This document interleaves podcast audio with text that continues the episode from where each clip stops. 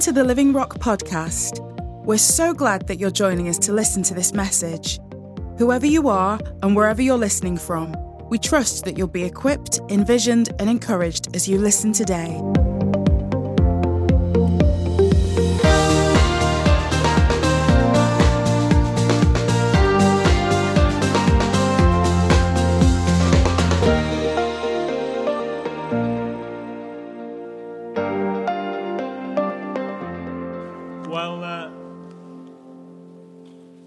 This feels really timely this morning to be um, taking up this, this topic of authority, doesn't it? And um, I think I shared about three or four weeks ago, and, and then subsequently, um, Chris did a follow up, and then the youth did a tremendous job last week. Uh, still, still buzzing with uh, how brilliant last week was.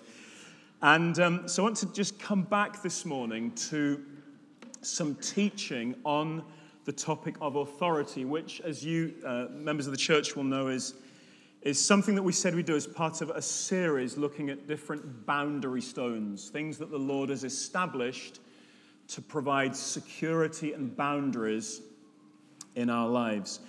Um, there's a lot to cover, and, and, and what I thought might be two weeks will definitely not now be two weeks, but Richard's going to pick up uh, a chunk of this next week. Um, so we'll see how we get on today, but uh, this, this is part two of, of what I wanted to share. And I, I just want to, first of all, summarize part one, because it, it, it, it really follows directly from that. And um, in view of the time, what I'd like to do is, is, is not look up any of the scripture references here from what I shared last time. Everything's available on, on the podcast. Um, please go and, go and have a listen to that.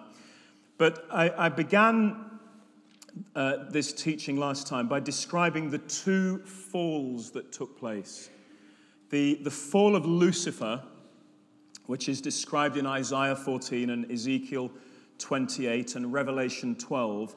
Um, in which uh, Lucifer said, I will make myself like God. I, I will rise up uh, and, ex- uh, uh, and um, exalt myself above God and, and make myself like God. And then uh, the, the, the, what we often call the fall, the fall of man, in which um, Lucifer, now in the form of a serpent, says to Eve, Did God really say? And then questions her about the commandment God had given concerning not to eat from the fruit of the tree of the knowledge of good and evil. We explored all of that, some of the, some of the, um, the twisting of the words, etc. But both those falls were issues of authority. Uh, to, to be like God, to be higher than God, to exalt the, the order God had established, to upturn that and rebel against it, and to question what God had said. And, um, and, and, authority, in a sense, is the ultimate boundary stone. It establishes everything in the universe, in the cosmos. And we looked at three uh, important words the word exousia, these are, these are the Greek words that are used, and they're all really significant. Exousia, which means, uh, is translated as authority and means permission or ability or right or power. It is the, it's literally the, the, the, the right to rule, the right to exercise power, the power of ruling and governing. All those concepts are all, all, together. And by the way, I did promise notes and then thought it'd be much better to get to the end before those are distributed. So if you've requested them, request is noted, they're on the way somewhere out there. Um, the second word is exkephale, which means head.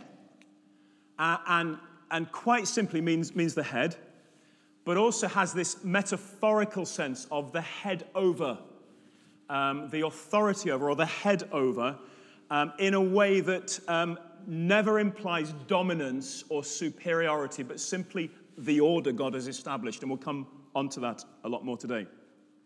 The third important word is the word uh, hupotasso, which means to submit or be in submission, or literally to be under God's arrangement. I really love that aspect of this word. It means to be under God's arrangement. It's the word that's used when it says, um, when Jesus returns, all his enemies will be made will be put under him, under God's arrangement in 1 Corinthians 15. And then, and then when all, his enemies have been brought under his feet, then Christ himself will come under God. So there's this fantastic consummation, uh, perfecting of God's arrangement. And it has to do with being submitted to God's order. Then uh, we went on to say that God Himself uh, created all things. He therefore has authority over all things. And one of, one of the all things He created is all authorities, all rulers, all powers, all dominions, all things were created by God. Therefore, He is the supreme authority. And um, nobody gives God any authority, but, but of course, God gives authority, and we'll look at that today when we get very practical about the authorities in the church. God gives authority to those to whom He chooses to give it. And, and first and foremost, He's chosen, chosen to give all authority to His Son. When Jesus um, is resurrected from the dead at the end of Matthew's gospel, he calls the 12 to him and he says, All authority has been given to me. Therefore, go. And, and Jesus, who in his resurrection and his triumph on the cross has, I'm going to get ahead of myself here, has, has conquered every other authority and has now received all authority. And with all that authority, sends us out into the world. We must look within God Himself to see how authority should be properly outworked and properly expressed. And one of the problems, of course, and why this topic is not frequently taught in the church is because there are terrible abuses and misuses of authority, not only in the world, but, but tragically in the church at times as well.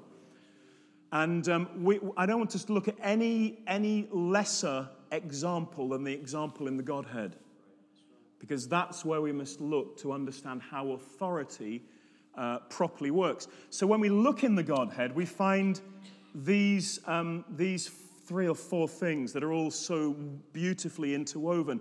We find, first of all, equality. Father, Son, and Spirit are the same in nature, in essence, in value, in worth, in. Um, in, they're the same in, in, in all those ways, but there's a distinction between them that is not to do with their nature or their essence or their, their character, but to do with their functioning, the way they work. And, and, and that equality linked with, um, linked with a distinction gives rise to a beautiful headship and submission within the Godhead so that the Father is the head of the Son. That's that word kephale used in its metaphorical sense. The Father is the head of the Son, He's the head over the Son. He's the, he has he, he's authority over the Son. And the Son is in submission to, comes under God's arrangement in respect of his relationship to the Father. So, what you see in the Godhead is is no hierarchy. It's nothing to do with any superiority, nothing to do with status or a vying for position or a competition amongst the members of the Godhead. Can you imagine that? But is a beautiful expression of what authority should look like headship, submission, based on the equality uh, and the distinction. All right, so we're all good so far. I get to this point and realize we have, I, have, I always like to pray before um, launching into this, and I haven't except for the leaders. But I just want to pray, Lord, this morning, you will open our eyes to see things that might seem conceptual, but are utterly practical yes, yes. and highly relevant yes. for the days we live in. Open our eyes, Lord, I pray, that we will receive revelation. Open the eyes of our heart, Lord to see and to grasp, even in our spirits, if we don't fully comprehend with our minds this morning. For these things are beyond our ability in places, Lord, but we know them to be true. And we thank you for them, Lord, this morning. Amen. Then we got into looking at um, really important aspects of, of, creation and fall, and, and saw that in, um, in, uh, in the creation, man, uh, man was made in the image of God. And therefore, those characteristics of God, the order within God, the, the headship, the submission, the equality, the distinction, all that are within God, are, are utterly expressed in mankind because man is made in that image. However, when we get to look at the fall, we see that when, when Lucifer, in the form of a serpent, comes and challenges Eve, did God really say? Um, and Adam and Eve uh, effectively embrace the serpent's word and put it above what God had actually said. They exalt the serpent's word over God's word. In doing so, they surrender their, author- their authority over nature, over the rest of creation. They were created to rule over nature, rule over creation, to rule over the, the birds of the sea and the, I said that last time, didn't I? The birds of the air and the fish of the sea. That's a very confusing thing. Um, they were created to rule over, but having fallen, now Adam must toil under the curse that's upon the land. And, and Adam becomes subservient to the very thing he was meant to rule over. That's what happens when we sin. And, and we noted in, in that sort of description of the fall the, the significance of the Word of God. That was the central point upon which um, Satan came to tempt them. We noted that Adam sinned first by either not communicating God's instruction to Eve, certainly not by not stepping in when she's confronted by the serpent. Adam stands back and lets it all happen, but he was the one that received the command before Eve was created. We noted also that um, from that point onwards, the authority of man becomes corrupted. And, and the way man rules, the way man governs, the way authorities outwork, suddenly all these, um, all these evil aspects come into it so that so that uh, Adam wants to dominate his wife and Eve wants to have a position that God didn't give to her. And, and from that moment onwards, murder and strife and corruption and conflict come into the world. Everything's been corrupted by the fall. We noticed also that the, the very issue upon which the enemy uh, comes to Adam and Eve is um, you know what? If you eat this, it won't be as God says, it will, it will be that you'll become like God. Being like God was what the, what the serpent, the, the Lucifer, had always wanted. I'll make myself like God. Adam and Eve were made just like God. They didn't need to eat that uh, in order to become like God, if that were even possible. They were already like Him.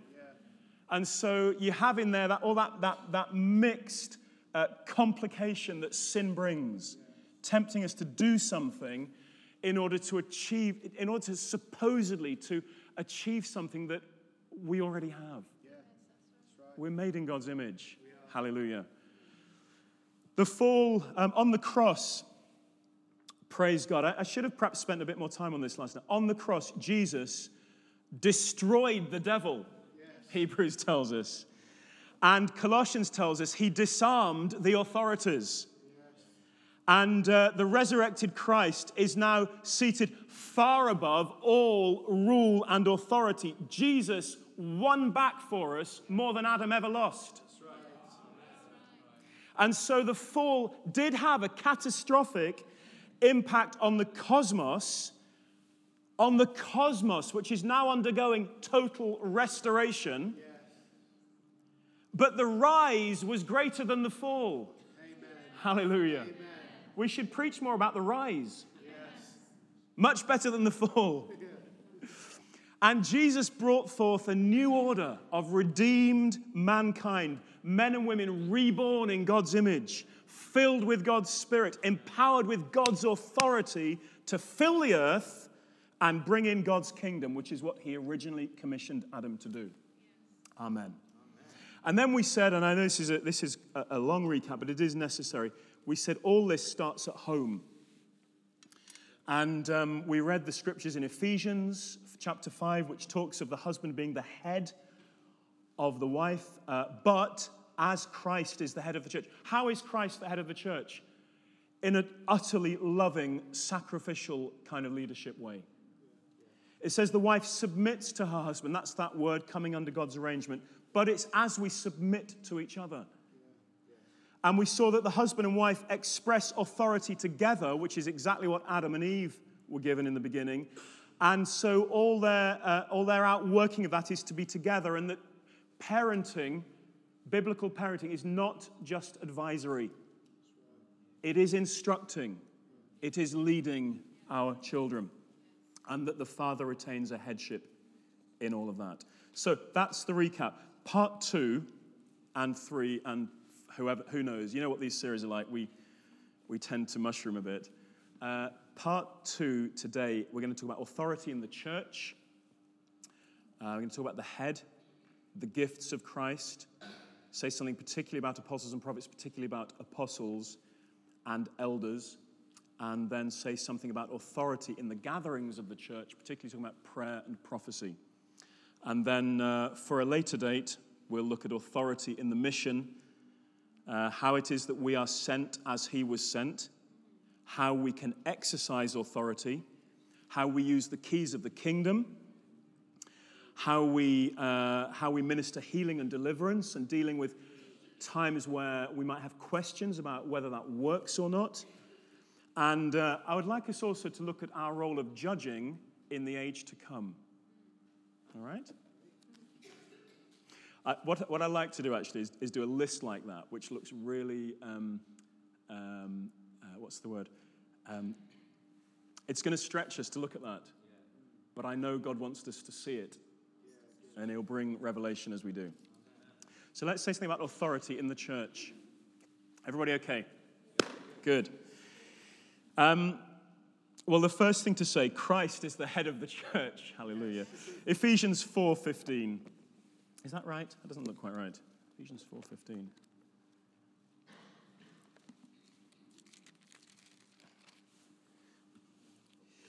Um, yes, it is. Good.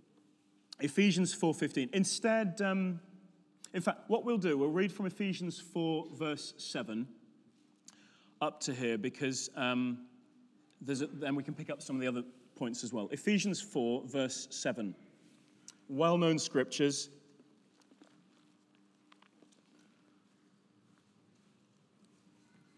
From possibly the best book in the Bible. Shouldn't really say that, should you? Ephesians 4 7.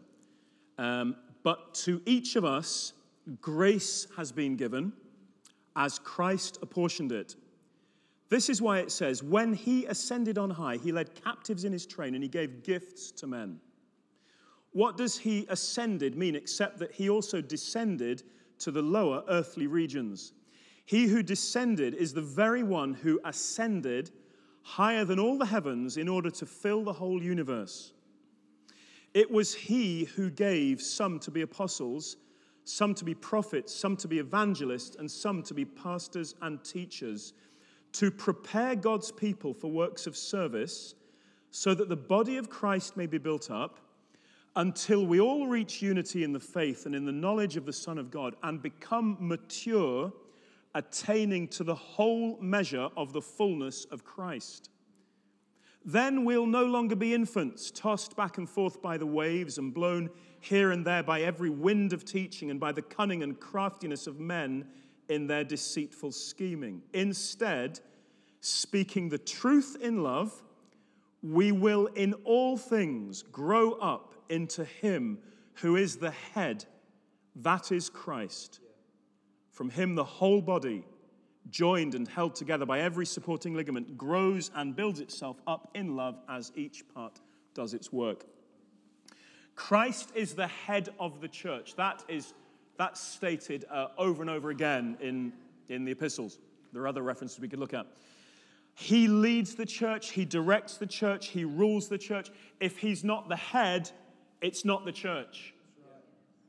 If it's a group of people not following his leading, not following his direction, not following his commandments, question whether it's the church. Because Christ is the head of his church, which is his body. Uh, if you remember the, the, the moment where um, Peter has his revelation, when Jesus says, Who do people say that I am? And Peter says, You're the Christ. And Jesus says, Blessed are you, Simon. This wasn't revealed to you by men, but by my Father in heaven. Peter's received a revelation from heaven that Jesus is the Christ. And Jesus says, On this rock of revelation, I will build my church. In other words, the church is built on the word and the words of Him who is the head of the church. And the head of the church has personally given gifts to the church.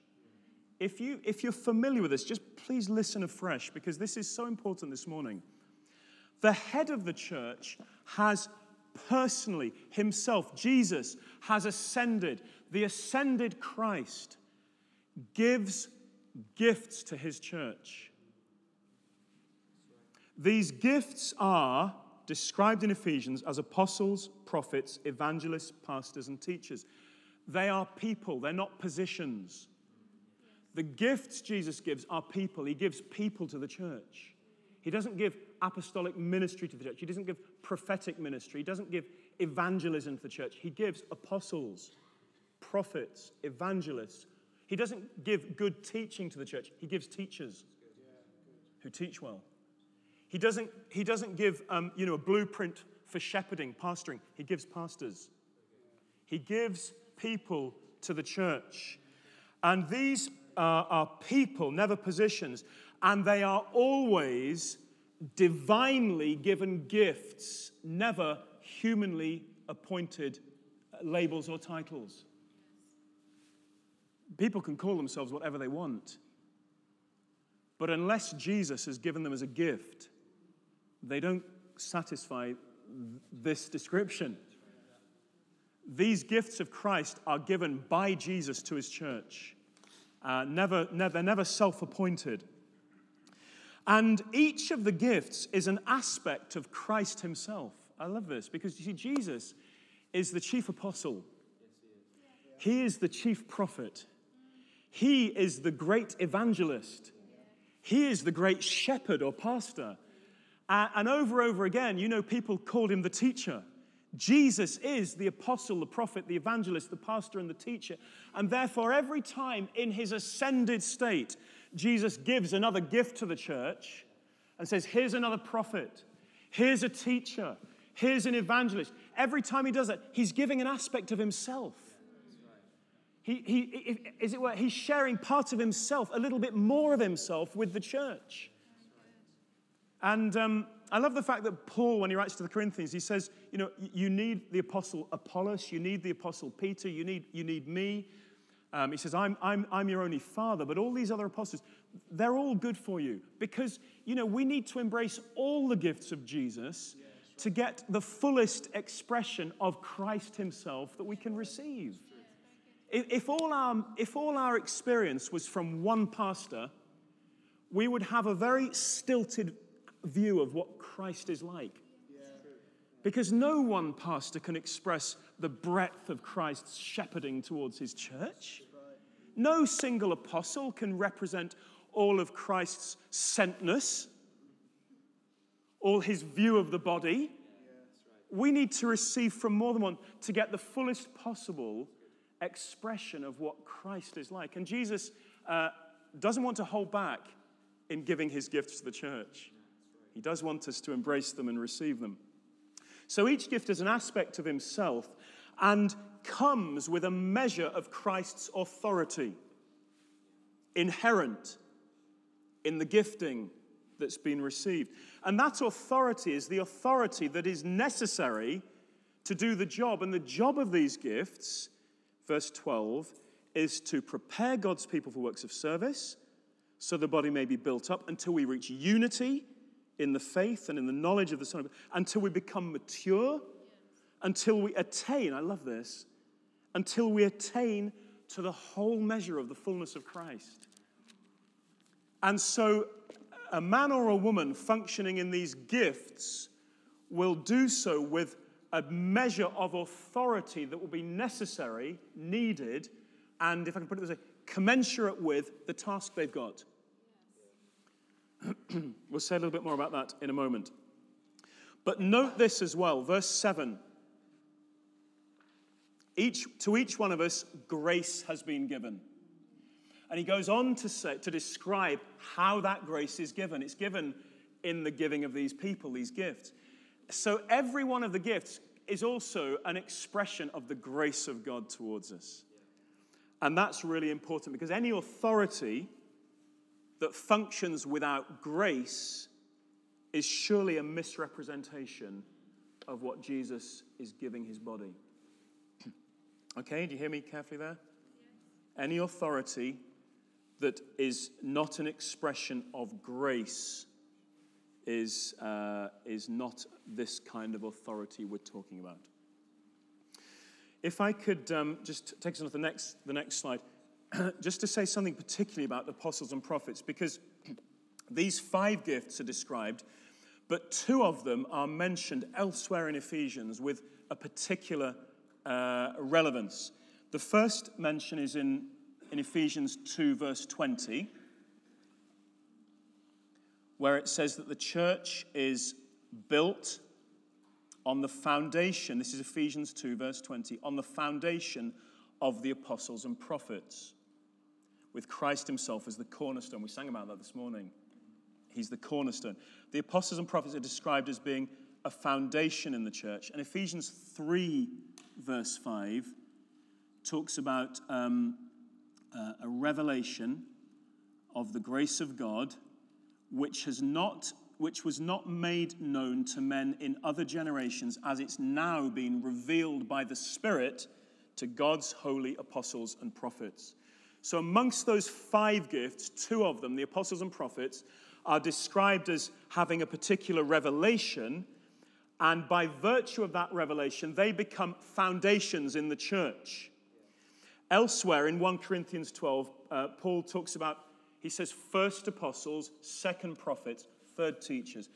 And what he's describing there is, again, it's not a hierarchy, not first, second, and third on a ladder, but functionally in the church because of the revelation they carry. The first foundations laid in the church alongside the cornerstone are the, are the, are the foundations of the apostle and prophet. And if I could say it this way, it's not just that the apostle and prophet lay those foundations, they are those foundations. They themselves are foundations. there's a lovely, we'll come on to the, we'll come on to talk about elders in a minute, but there's a lovely picture of, of, of um, uh, in, in, the, in Christ's days how, how an, uh, a shepherd would um, form a sheep, would, would, would close the door of a sheep pen by literally laying across it. So that he becomes the gate. It's not just that he's like a gate or he opens a gate, he is the gate.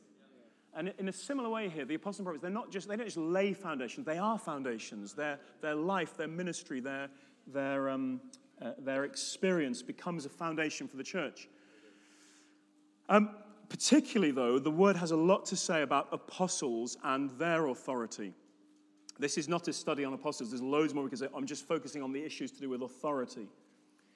The very word apostolos means somebody who is sent forth and sent with authority. So when you read in Mark 3, Mark 6, Jesus sending the 12, the first 12, it says he sends them with authority.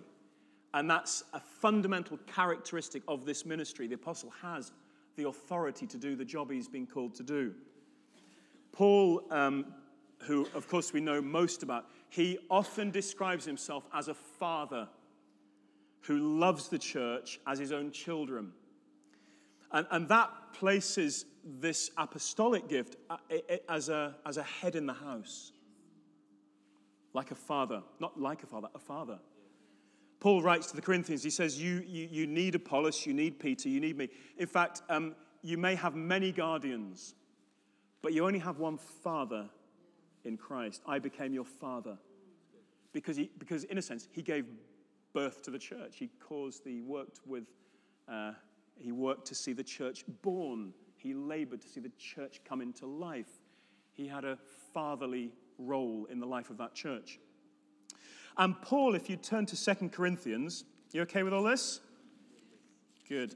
Second Corinthians 10, verse 8. This is so important. Paul, Paul, Paul doesn't hold back in talking about his authority. And again, this, you know, you might think, well, it'd be, it would be better just to keep it quiet or uh, not, not raise things that could become contentious. He, he embraces it head on, but he describes it this way. He says, um, even, even if I boast somewhat freely about the authority the Lord gave us for building you up rather than pulling you down. And again in chapter 13, uh, verse 10. This is why I write these things when I'm absent, that when I come, I may not have to be harsh in my use of authority, the authority the Lord gave me for building you up, not tearing you down. See, the apostles' function is very much to, uh, to see the church built up and become all that Jesus wants it to be. And he has an authority for building up the church, never for tearing it down. Um, and he exercises that authority within, Paul talks about having a sphere or, or a field of, of, of activity that was the range, the, the scope, the dimensions within which Paul functioned with authority. And um, there are a few things I just suggest that, uh, that this apostolic authority, ways that this apostolic authority is outworked. Firstly, within an apostle's sphere, he will establish a body of consistent doctrine. Frequently, you find Paul saying, This is what I teach in all the churches. We're going to come on to that, some of that in a moment. Um, this, is, this, is the, this is the way in all the churches. The early church, it says they devoted themselves to the apostles' doctrine. So there was doctrine that brought security to the church because, because they knew this is the same doctrine everywhere. We don't have a different living rock church doctrine to a all nations doctrine to a this, that, or the other doctrine. We've got an apostolic doctrine. It brings great security. Uh, alongside that, an apostle will correct error. Uh, the book of Galatians is really all about correcting error. The Galatians have um, started well in grace by faith, and now they've, they've, become, uh, they've become legalistic. They, they're even thinking of getting circumcised. And Paul, Paul is quickly in there to say, no, no, no, no. You must continue the way you started. It's all by the grace of God. An apostle will bring judgments and commands that will safeguard the church. The reference there in 1 Corinthians 5 is to where a man is found to be in an incestuous relationship with his mother. And uh, for some reason, this hasn't been dealt with in the church, and Paul uh, brings the, the strongest of commandments and judgments because the issue is so serious that he has to preserve the very life and testimony of the church. So, apostles will do that. And um, uh, Paul says in, in Thessalonians, I, I could be, I, I could act in a certain way, but I prefer to act gently because the church is children. That will always be the heart of the apostle. And, and the last thing, just to mention t- today, is that apostles will appoint elders in the churches. And we'll just turn to these two verses Acts 14.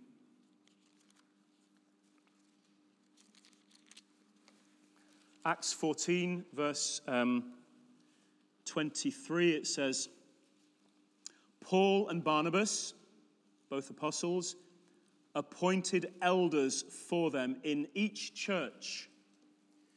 And then in Titus chapter 1, verse 5, it says, The reason I left you in uh, Crete, Titus, was to appoint elders. So if you put the next slide up, Katie. Um, an apostle will do that by either directly or through a delegate like Titus will appoint elders in the churches and, and will do that as an extension of his apostolic ministry to the church.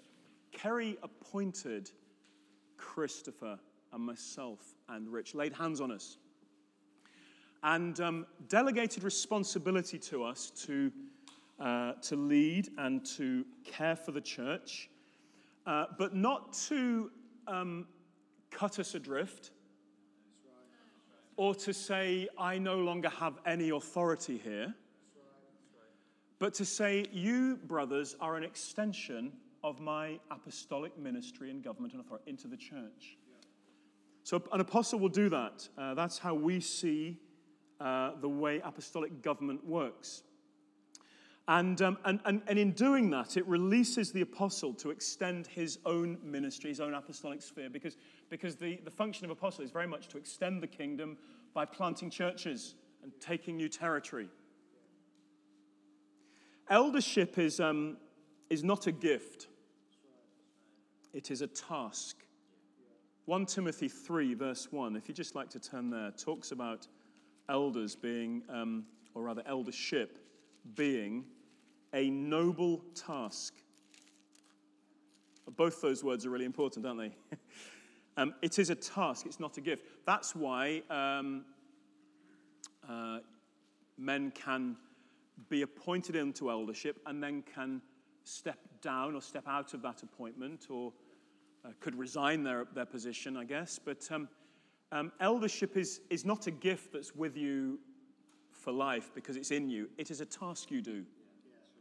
And you can do it for a season. Uh, you can do it for a short time or a long time. It's a task. And, um, and the, the task of eldership involves many things, but if I could just mention some of the things that have to do with authority, because that's our focus. The elder is to direct the affairs of the church. The ESV says to rule over the church. That's, that's clearly a, a task that has authority uh, involved in it. Um, the elders are to shepherd the flock of God. Uh, mentioned that a couple of times. The elders are to be able to teach doctrine and, and should be able to refute error. An elder should be sufficiently, uh, may not, not all elders um, will, will, will um, focus on teaching and preaching, the word makes that clear, but all elders should be able to be, be sufficiently competent in the scriptures to, ref, to, to hear and refute error. To say, uh, I may not be the best at, uh, you know, putting together uh, all the reasons, but I know that's not true. Here's some verses that show why this isn't right. That's, that's erroneous teaching. Nothing could be more important today. You find in, in Paul's letters to Timothy and Titus the issue in both cases. Paul is, uh, Timothy is in Ephesus, Titus is on the island of Crete. And in both places, there is masses of, um, of uh, false doctrine being taught. And at the heart of dealing with the false doctrine is that in both cases, Paul is saying you must appoint elders. Because the, the, the, the proper response to false doctrine is elders who can teach correct doctrine. Okay? So, so that's the part of the task of eldership.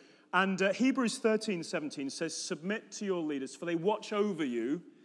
And certainly, in my view, seems to be describing the role of elders, leaders who are elders. And it says, um, Submit to their authority. They have authority um, or rather, the task they are doing comes with an authority to do it, and we should submit to that authority. But equally, here's the balance again. There's always, a, there's always a balance, isn't there? There's always another side to the coin. 1 Peter 5, verse 3 says, Elders must not lord it over the people. It should be a proper expression of headship and submission.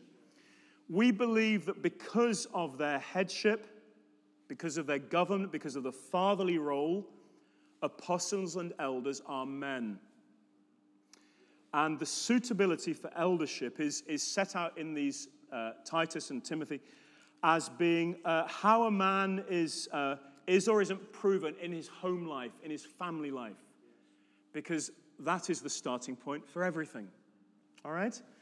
So I just got uh, one more uh, little piece to do, and then we're going to talk about prayer and prophecy.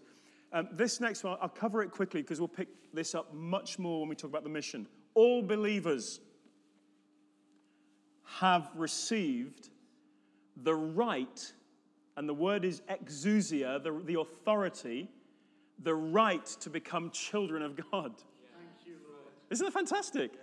You know, we've received an authority, as it were, to become children of God. A, the right, the power, the permission to become children of God. Paul writes to the Ephesians says, I want you to know the hope that you have. the incomparably great power that's yours. And he says it's like the power that raised Christ from the dead. And when he was raised, he was raised far above all authority. The apostle wants us to know the hope, the power, the authority, the place we are. It goes on to say, we've been seated with Christ in the heavenly realms. That's a lot of authority. That's a position of authority.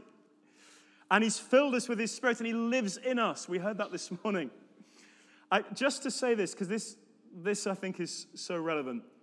You know, we have the power and authority to resist the devil. James 4, verse 7 says that. 1 Peter 5, verse 9 says that. We have the authority to live self controlled lives. We have the authority to pray and move mountains. We have the authority to prophesy and build up the church. These are authority issues. Which takes me on to saying something about authority in our gatherings. I'm going to take 10 minutes on this and then we will be done. So, would you turn to 1 Corinthians chapter 11?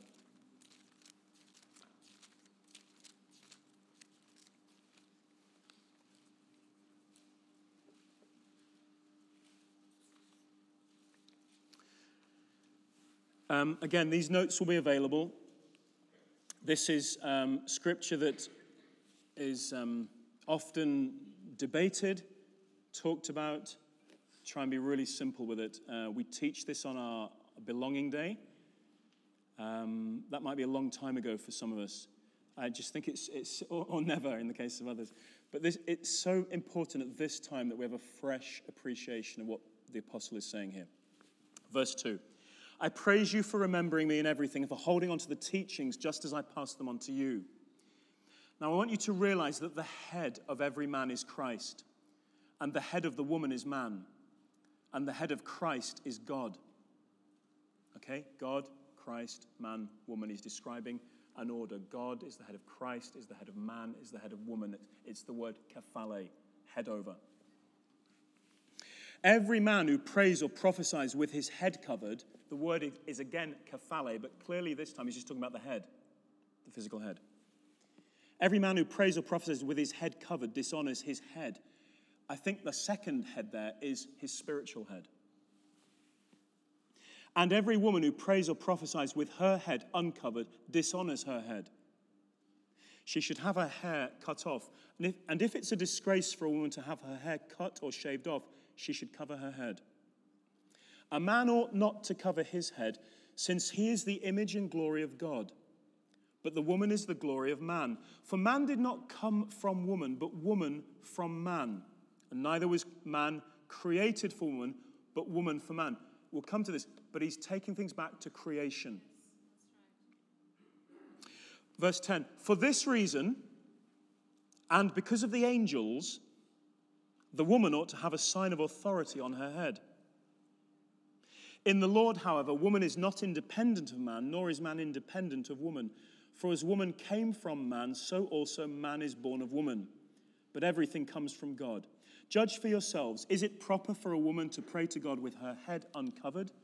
Does not the very nature of things teach you that if a man has long hair, it's a disgrace to him, but that if a woman has long hair, it is her glory? For long hair is given to her as a covering. If anyone wants to be contentious about this, we have no other practice, nor do the churches of God. Okay. Anybody ever read that before? Anybody got some questions about it? Um, this is what I'd like to say. Um, first of all, that head uncovering and covering, because it's about both. It's not just about a woman covering her head, it's about a man uncovering his head.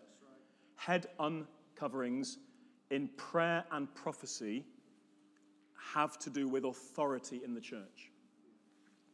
This is an apostolic doctrine that's based on the order of headship that's found in creation. The head of the man is Christ, the head of the woman is man, the head of Christ is God, where the word is kephale, the authority over, head over. Again, what we must say here is there is an equality of essence and nature between father and son as it is between man and woman. Galatians 3:28 says in Christ there is neither man nor woman. Redemptively before God we're the same, exactly the same. There's an equality, but there is a distinction of role, of responsibility, of function. Do you remember I said to you last time that even after, when Adam uncovered his wife and she led them into the sin, that she, she was tempted by Satan, when God comes to address the situation, it's Adam who has to give an account because his role is different. He was responsible, he was the head. Um, so, this is to do with uh, equality with a distinction, nothing to do with hierarchy, nothing to do with superiority. And it's the same. You can't argue for a different relationship between the way Paul has constructed this whole thing by starting like that. You can't then argue for something different between man and woman as there is between father and son. That just doesn't work. Next slide, please, Katie. He says men should pray and prophesy with their physical head uncovered and women with their heads covered. Those two activities, praying and prophesying, were the, the priestly activities, or at least the praying was a priestly activity, the prophesying is a, is a prophet, prophet's activity. But in the Old Testament, only men could do those things. And both functions carry great authority. When we pray as a church, folks, we are speaking to Almighty God. And when prophecy is brought, it is, it's the authority for us to hear the heart and voice of God. That's pretty awesome. So Paul makes the statement. You, you wish he'd said a bit more.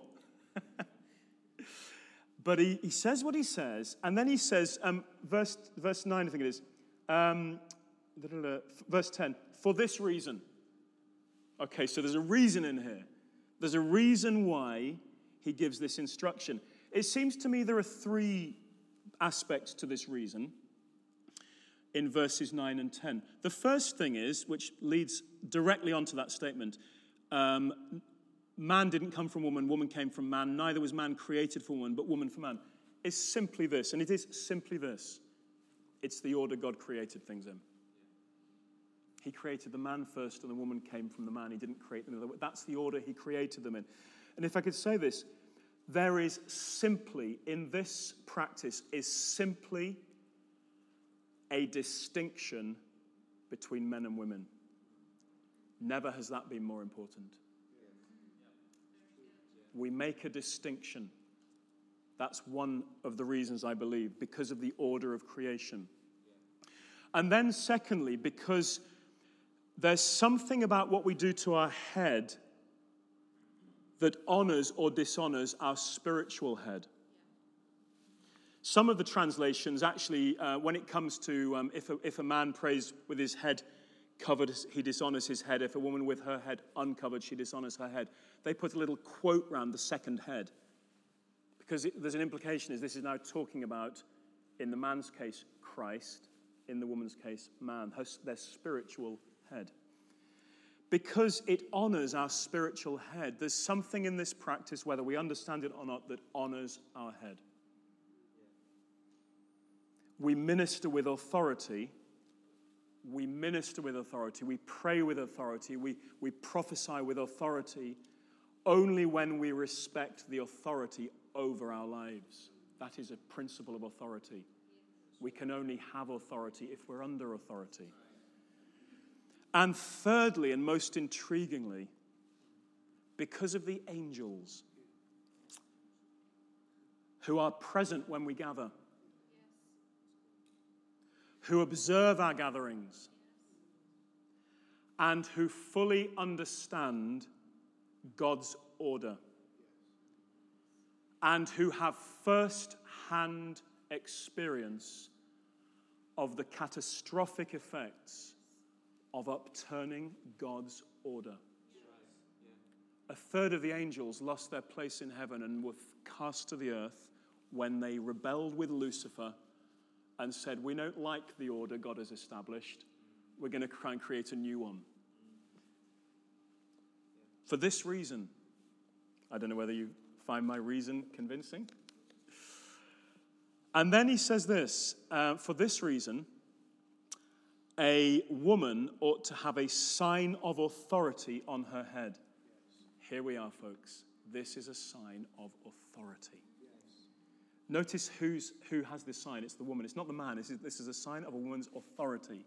The only mention of authority in this passage is just here.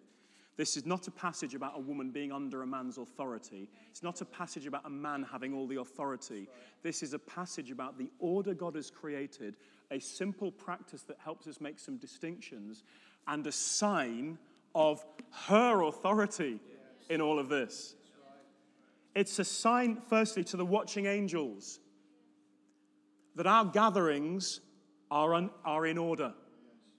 It's a sign to demonic powers that she is under God's arrangement and not left uncovered like Eve was. It's a sign that she's under authority and therefore has authority when she prays or prophesies. And Paul finishes his passage. He says, this is, this is taught in all the churches. In other words, you know, Paul, Paul ministered in Greek churches, in Jewish churches, in mixed churches. Paul ministered in churches of different cultures, but taught the same thing everywhere. It's not a cultural issue. And I would say, I, have some, for some reason, I've got chapters 11, 12, 13, and 14 have come out of my Bible. It's just because I use them a lot, I think. But you know, in days gone by, chapters 12 and 14, which dealt with gifts of the Spirit, were ignored by the church. There's a whole bunch of doctrines here that have to do with the gathered church. I would ask why this part, portion is any more ignorable than any other portion of these scriptures. The other, the other portions were ignored at great weakness to the church. Okay? Um, but I just want to sort of finish by saying this. This is, this is also a mystery in Christ. And, um, and these things are not comprehensible by, comprehensible by academics and professors. You can read as many commentaries as you want on this by very scholarly people. I've read Gordon Fee on this, who says nobody really understands this. Um, excuse me, Paul understood it perfectly. These things aren't necessarily understood by academics and professors, they are revealed to apostles and prophets. They're mysteries of Christ. Paul, uh, Peter says, Paul writes many things that are hard to understand. Peter writes that about his colleague Paul. He says, Paul writes about many things that are hard to understand. Just because something's hard to understand doesn't make it untrue or ignorable. So praise God. Um, I hope that helps. Um, just to say, next time Rich will be covering the following topics. topics how we are, if you put the next couple of slides up, how we are, go on there, sent as he was, and how to exercise authority and how we use the keys of the kingdom. He's not flinching yet. Yep, healing and deliverance and judging in the age to come. Yeah, maybe that one. So well, there's lots to come up still, but I just want to finish with these, this verse, which I read um, a couple of weeks ago, really blessed me. You ready? Hebrews 1, 2 to 3 in the Amplified Bible. Just enjoy this. In the last of these days, he has spoken to us in the person of a son whom he appointed heir and lawful owner of all things. Also, by and through whom he created the worlds and the reaches of space and the ages of time. He made, produced, built, operated, and arranged them in order. He arranged them in order he is the sole expression of the glory of God, the light being the outraying or the radiance of the divine. And he is the perfect imprint and very image of God's nature, upholding and maintaining and guiding and propelling the universe by his mighty word of power. When he had, when he had by offering himself, accomplished our cleansing of sins and riddance of guilt he sat down at the right hand of the divine majesty on high. Could we just stand together? Say, Lord Jesus, we love you. We love your word. We love your order. We love the Father's arrangement. And Lord, to the best of our ability, we want to submit ourselves to godly order. For we know in our spirits nothing will win the world in these days of uncertainty than a church that's secure and in peace. So, Lord, I commit to you all we've seen and heard this morning. We ask you to give us revelation and make these things clear and plain to us, we say, Lord. Amen and amen.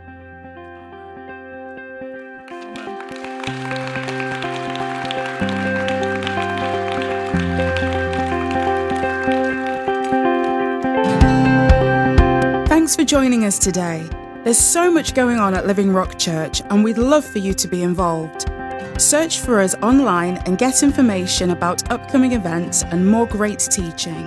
Visit www.livingrock.church or search for us on Facebook, Twitter, and Instagram.